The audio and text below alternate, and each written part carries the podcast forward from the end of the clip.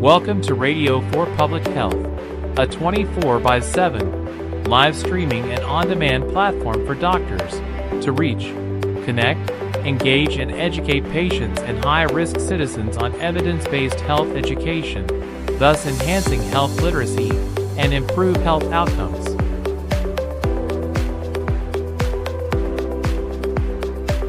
क्या होता है इंटरवेंशन रेडियोलॉजी अक्सर ये पेशेंट्स हमारे क्लिनिक पे आके सवाल पूछते हैं इंटरवेंशन रेडियोलॉजी क्या होता है? तो इस वीडियो में हम उसके बारे में बात करें इंटरवेंशन रेडियोलॉजी एक ऐसी ब्रांच में जिसमें हम छोटी सी सुई से शरीर के कोई भी भाग में जाके ट्रीटमेंट करते हैं। यूजुअली हम खून की नसों का ट्रीटमेंट करते हैं बट आजकल इनके एप्लीकेशंस और बहुत ज़्यादा बढ़ गए हैं। जिन डॉक्टरों ने इंटरवेंशन रेडियोलॉजी किया है जनरली वो एमडी रेडियोलॉजी किया होता है और उसके बाद further super specialization in intervention radiology करते हैं। यूजुअली हम लोग वेरिकोस वेन्स का लेजर अब्लेजन डायबिटिक फुट या गैंग्रीन के एंजियोप्लास्टीज पैरों में सूजन या फिर ब्लॉकेजेस जिसको हम डीप वेन थ्रोम्बोसिस बोलते हैं, उसमें आईवीसी फ़िल्टर इंसर्शन और एंजियोप्लास्टीज करते हैं। ये सब यूजली तीनों ट्रीटमेंट ऑप्शन पैरों में तकलीफे के कारण होता है। अक्सर आपको अगर कोई पेशेंट को बहुत ज़्यादा ब्लीडिंग हो रही है तो हमको बुलाया जाता है, जिसमें हम जाके उसको नस को बंद करते हैं जिसको हम एम्बुलाइजेशन बोलते हैं। कुछ कुछ पेशेंट्स में, जिनमें एक ट्यूमर है,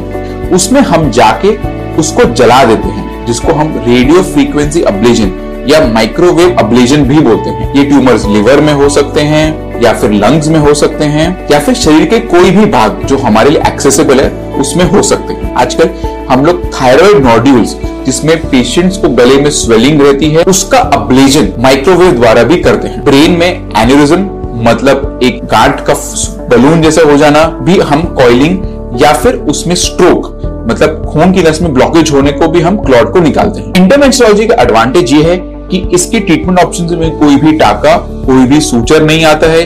मतलब ये पिन होल सर्जरी से होती है। पेशेंट अगले ही दिन से घर जा सकते हैं, अपने सब रूटीन काम कर सकते हैं। और most of our treatments mediclaim और इंश्योरेंस में कवर्ड तो अगर आपको इनमें से कोई भी बीमारियाँ हैं तो अपने नजदीकी इंटरवेंशनोलॉजिस्ट को मिलिए। वो आपका खुद एक कलर डॉप्लर सोनोग्राफी करके देखेंगे और आपको अप्रोप्रिएटली ट्रीटमेंट के बारे में बताएँ। Thank you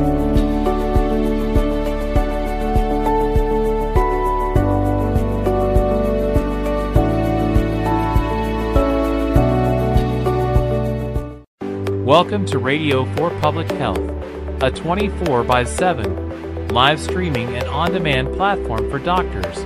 to reach, connect, engage, and educate patients and high risk citizens on evidence based health education, thus enhancing health literacy and improve health outcomes.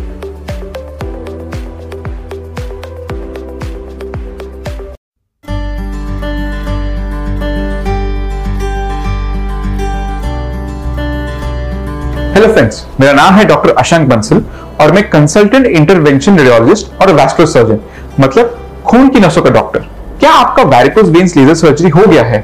और आपके मन में कुछ सवाल? तो ये है वीडियो आपके लिए। Five frequently asked questions post varicose vein surgery सबसे पहला, क्या हमको बेड रेस्ट की ज़रूरत है? बिल्कुल नहीं।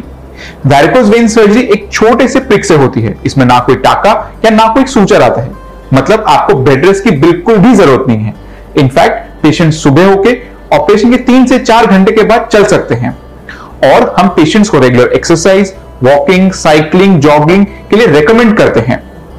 अगर आपका लॉन्ग स्टैंडिंग जॉब है तो उसको अवॉइड कीजिए। दूसरा, क्या हमको स्टॉकिंग्स रेगुलरली पहनने हैं? एब्सोल्युटली स्टॉकिंग्स आप मॉर्निंग में नहाने के बाद पहन लीजिए और शाम को काम से आने के बाद उतार दीजिए। ट्राई कीजिए कि एटलीस्ट आप stocking seven to eight hours regularly पहन रहे हैं। रात को स्टॉकिंग्स उतार दीजिए और अपने पैर के नीचे दो पिलोस रख लीजिए। स्टॉकिंग्स कम से कम एक से दो महीने रेगुलरली पहनिए। तीसरा, क्या हमको खाने में या डाइटरी हैबिट्स में कुछ चेंज करने की ज़रूरत है? बिल्कुल नहीं।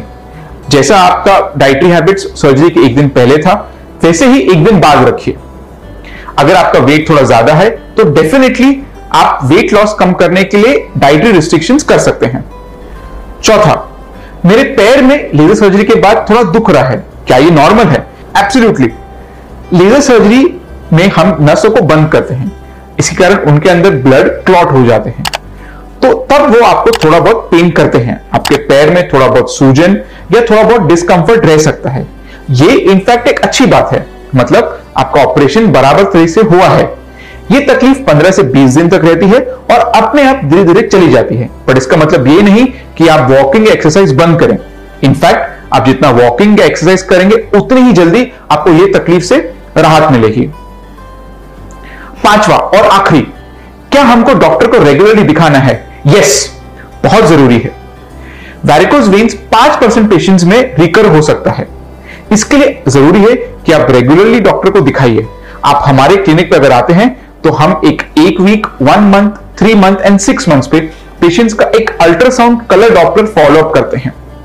अगर हमको कभी भी लग रहा है कि उनकी छोटी मोटी नसें वापस उभर कर आ रही हैं तो हमारी क्लिनिक पे ही एक छोटा सा इंजेक्शन स्क्लेरोथेरेपी हम डाल के उनको बंद कर सकते हैं। तो friends thank you for watching this video अगर आपको वीडियो अच्छा लगा है तो प्लीज़ हमारे चैनल को लाइक और सब्सक्राइब कीजिए। Thank you